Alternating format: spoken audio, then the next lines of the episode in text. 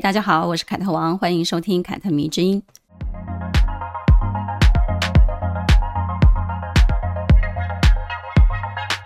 十二月中的时候呢，我去了一趟日本东京，好久好久没有去日本了。这一趟觉得非常非常的好玩，也非常非常的新鲜。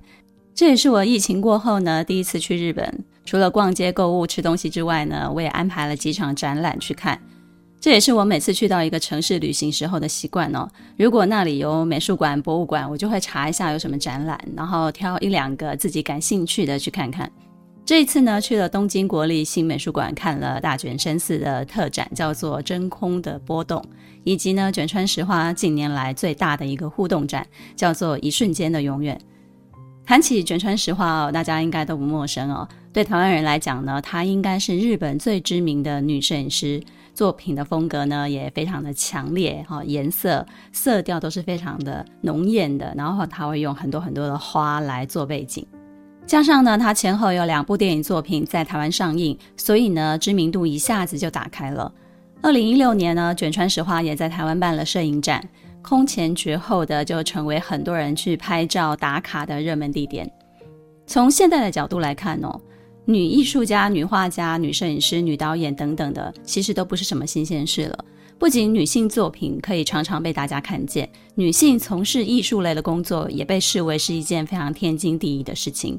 如果你有能力，也有天赋，没有人会觉得搞艺术不是女人该干的事情。但是这件事情如果放在两百年之前呢？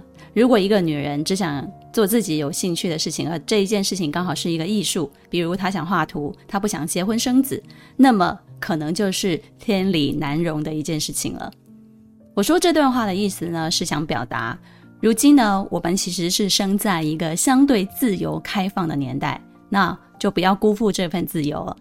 很多女人啊，还是会常常活在社会的框架底下，认为哦，这不应该是女人该做的事情，那才是女人该做的事情，用很多的条条框框把自己给限制住了，并且呢，无比的在意别人怎么看自己。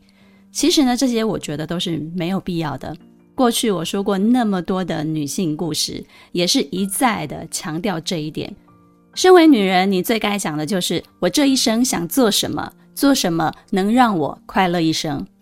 因为你这一生并不是一定非得要结婚生子才是最好的归宿，你应该要有自己真正想追求的事情或者是生活，并且呢，不受任何的社会框架所限制。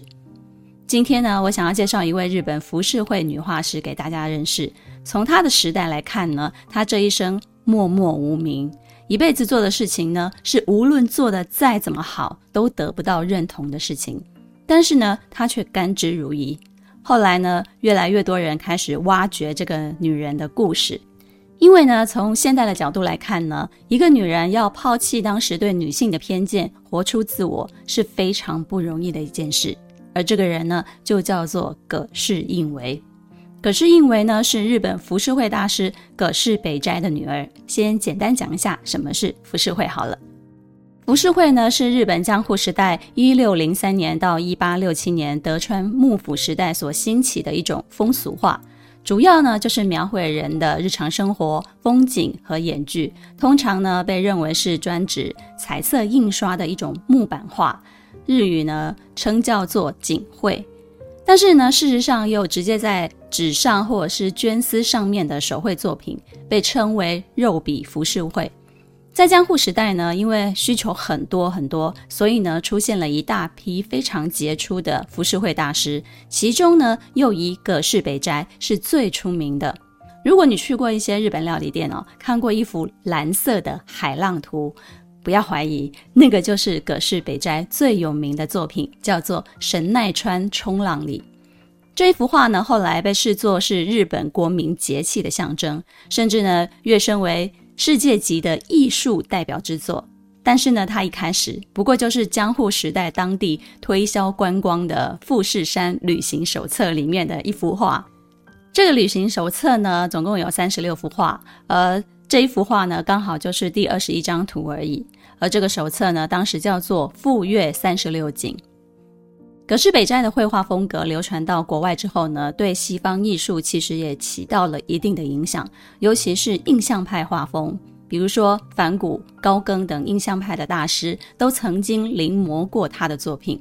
我看过梵谷的展览，其中就有好几幅樱花图，非常非常的有浮世绘的风格。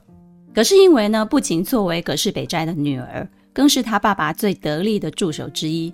他终其一生呢，都跟在他身边，然后不停地帮他画图。虽然作为助手啊，但是他自己也有身为画师的一个梦想。在父亲这一座高山面前呢，他不停地追求身为画师的终极梦想，并且挑战自己的极限。近十多年来呢，日本艺术界呢开始挖掘这个江户时代的奇女子的故事，并且呢以她为主角，创造了很多影视漫画作品，比如呢。山浦日向子的漫画叫做《百日红》，然后它还有同名的动画，以及 NHK 制作拍摄的由宫崎葵主演的电影《炫北斋之女》。人们呢开始发现这一块璞玉，并且呢发现原来两百年前就有女性为了活出自我，甘愿放弃，或者是说并不在乎这个社会怎么看她。这对当代的我们来说呢，其实是非常有激励作用的。葛是因为真实的名字叫做阿荣，印为是他的笔名。他真实的长相呢，不像是漫画或者是影视当中美化过的那个样子，而是有点厚道，也就是他的下巴非常的突出，然后眼睛很细长，非常非常普通，甚至谈不上漂亮的一个女生。而他的爸爸呢，有些时候就会叫他的绰号叫做下巴。阿荣呢，曾经有过一次婚姻，嫁给当时也是非常知名的画师的第三代门人的弟子，叫做南泽等明。但是呢，却因为觉得自己的丈夫实在是没有什么绘画的才能，并且呢，嘲笑他画的比自己还不如，而被休妻了。但是呢，他一点都不在乎。离婚之后呢，他就回到家里，继续当爸爸的助手，整天呢不修边幅，不梳头发，也不化妆，然后穿得邋里邋遢的，又抽烟又喝酒，还跟着男人一起画春宫图，完全就是不把自己成为女人的这个身份呢放在眼里，也就是不成体统。他妈妈呢，整天呢在他的耳边唠叨：“你一个女人家啊，除了画画，其他的事情都不会做，这样子怎么可以呢？”这句话是不是很熟悉？我想很多人可能都从自己的妈妈口中听过差不多的话。但是呢，如果葛氏因为是现代人，这么会画图，还怕赚不到钱养活自己吗？搞不好日子过得更逍遥，完全就不用去烦恼什么老公孩子的事情，把自己照顾好就好了。而且呢，可以画画赚钱，赚到钱拿去买酒啊，买衣服出国玩，多棒啊！但是呢，她是两百年前的人。如果她不嫁人的话呢，就是一辈子在家里啃老。外面的人看他会觉得他就是个 loser 啊，毒蛇。那自己的娘家看他也觉得哦，这个真是一个家里的麻烦呐、幸好呢，他爸爸葛饰北斋呢也不怎么在乎女儿是不是在夫家表现不好，所以被休妻，然后被赶回家里。反正他的女儿也很会画图，就跟着自己一起画图，当自己的助手也蛮好的。虽然葛饰北斋是非常有名的画师哦，但是说穿了，他在当时也不过就是一个平民老百姓啊，就是一个普通的画匠而已。一生呢，都过着非常平凡的生活，算不上富裕，甚至呢，可以说是有一点穷的。他在后世的记载上呢，也就是几页的介绍就介绍完的那种大师，并没有被大书特书的渲染。于是呢，我们就可以想象，身为女人也是画师的葛饰印为，应该是多么不起眼的角色了。在那个时代，不仅被人瞧不上，甚至可以说是一辈子都是隐形的、没有声音的。所以呢，我常常会想，如果嫁人可以获得更好的生活，可以得到社会的认可，是所有女人都应该走的一条路。那么，是什么促使葛饰印为反其道而行呢？选择终其一生，我都要为画画奉献自己的人生。难道他选择嫁人这条路不是更容易一点吗？还会被别人看得起？这也是我一直以来都有的感触哦。我觉得选择不结婚、不生小孩的女人，通常比结婚生了小孩的女人需要更多的勇气。因为不结婚、不生小孩的女人呢，会承受来自社会、来自他人更多的恶意。而且会受到更多的批评，会被认为他一定是哪里不正常，或者是不好，所以才结不了婚，从来不会被当做这是个人的选择自由来看待。我是一个有结婚的人，老实说，已婚的身份其实让我免除了很多的麻烦，比如。我现在四十八岁，在别人眼中看来，嗯，有婚姻啊，那是非常正常的。但是如果没有婚姻的话呢，恐怕就会猜我是不是没人要，或者是是不是离婚了。总之呢，对女人来说是非常不公平的。如果你恰好工作就很出色，很有钱，得到的肯定绝对不会跟单身的男人一样是被羡慕的，反而呢，你一定会被说：“哎呀，女强人就是这样子啊，没有男人敢爱啊，一定是太强势了。”别人根本不在乎你从事什么职业啊，有什么专业啊，你这个人的价值永远只会跟男人绑定。你说是不是很烦呢？所以，身为女人，我们自己真的不要再这样子看待同性、看待彼此了，好吗？我甚至觉得，如果一个女人有自己的专业领域，也很会赚钱，没结婚、没小孩，天哪，那她该是多么的自由啊！羡慕都来不及呢。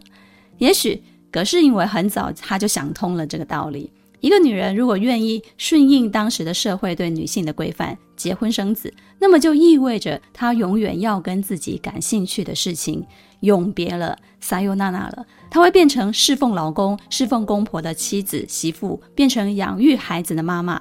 然后忙完这些人之后，她就老了，还谈什么梦想、志向呢？你说对不对？过去的年代，一个女人一辈子为了别人而活，那是非常正常的事情。所以，葛是因为这么想，那不如就成为他人眼中的怪人吧，嫁不出去的老处女，为自己活一次，岂不是更好？可是因为让我知道，当你不再把社会的标准当作看待自己的标准的时候呢，不在乎他人评价的时候呢，那么你离做自己的境界就不远了。葛饰因为一辈子作为父亲葛饰北斋的助手，为父亲的画上上色，帮父亲画一些比较次要的部分。但是呢，用自己名字落款的画呢，却只有十张不到。他不仅担任父亲绘画上最得力的助手，也照顾他的饮食起居。尤其是他妈妈去世之后呢，他就是父亲身边最亲近的人。在影片《炫北斋之女》当中呢，很仔细地刻画了他们父女之间的感情。当父亲葛饰北斋不幸中风的时候呢，女儿阿荣就非常担心父亲，从此一蹶不振。于是呢，想尽办法要父亲重拾画笔，帮助父亲恢复。北斋呢，最后在女儿细心的照料之下呢，逐渐的恢复健康，重新的拿起画笔，才有了后来我们看到的《神奈川冲浪里》这一幅画。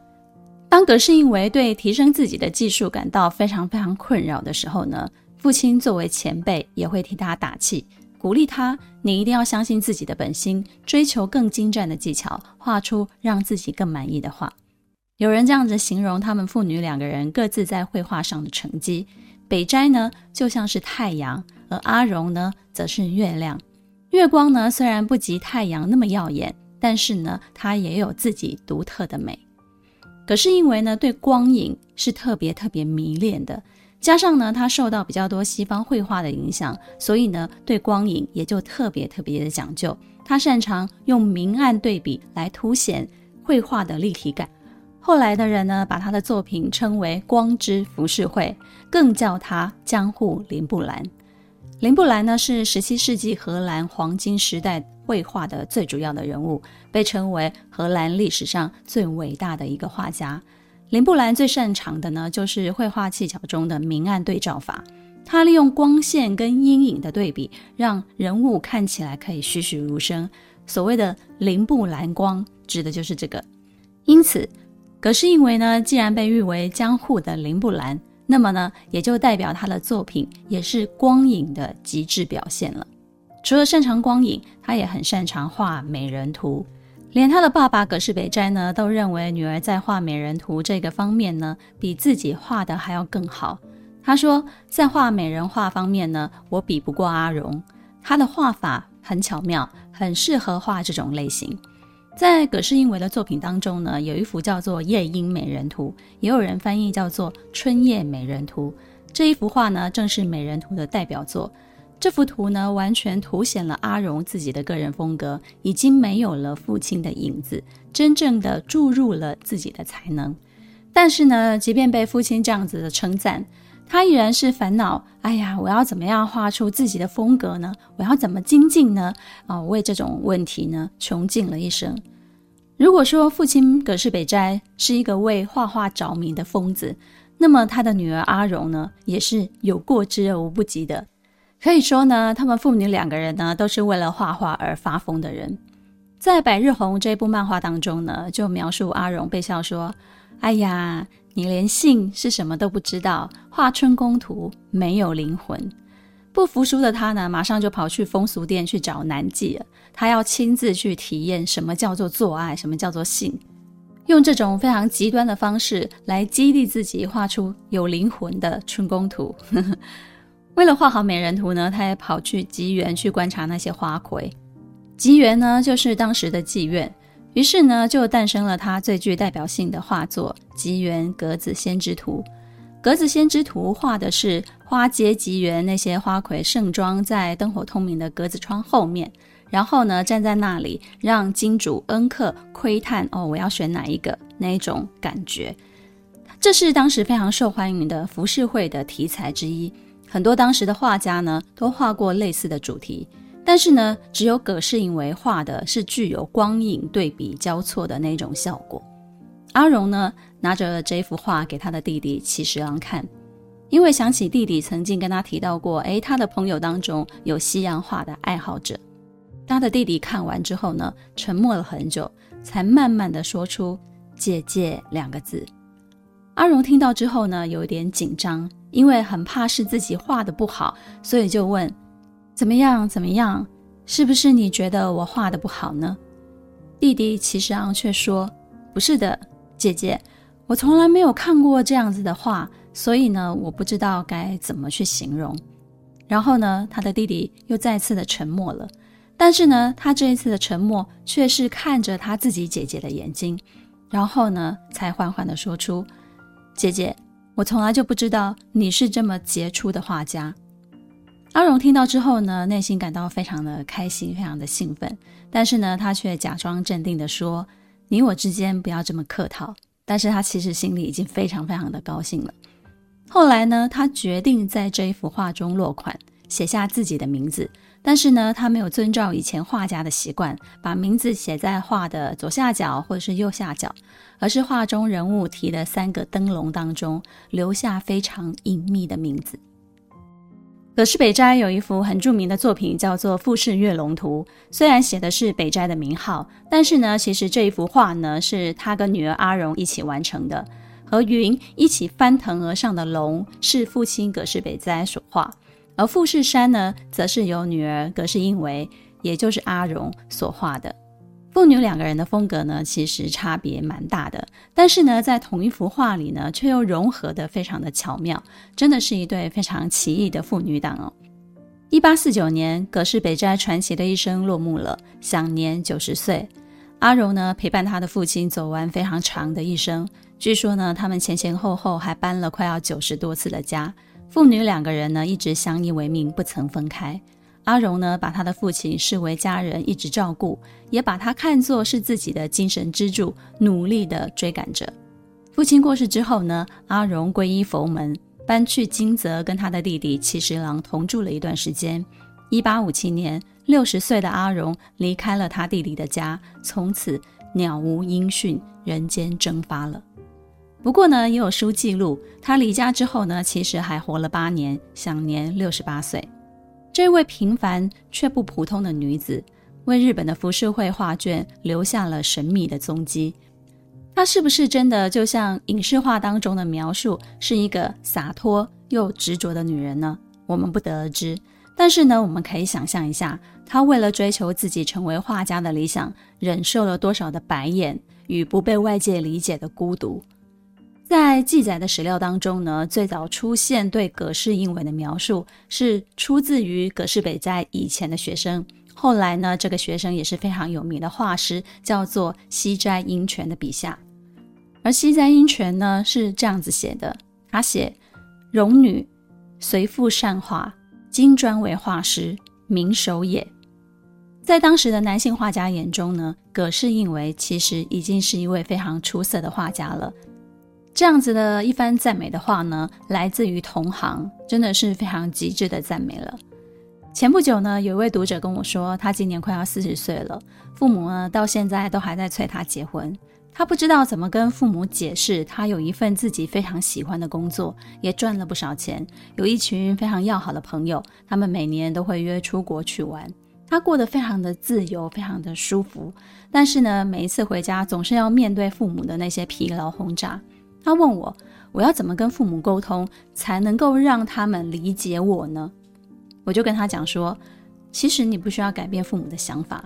你只要跟他们说你自己对未来的安排就好了，比如你买了哪些保险啊，做了哪些人生规划啊，让他们不用担心。然后呢，跟他们分享你出国去玩的各种事情，甚至如果可以，你就带着他们一起出国去玩，让他们体会到你现在生活的快乐，甚至呢，让他们看到你有多快乐。这样子，他们就不会再催促你结婚了，觉得哎呀，你没有生小孩是不孝了。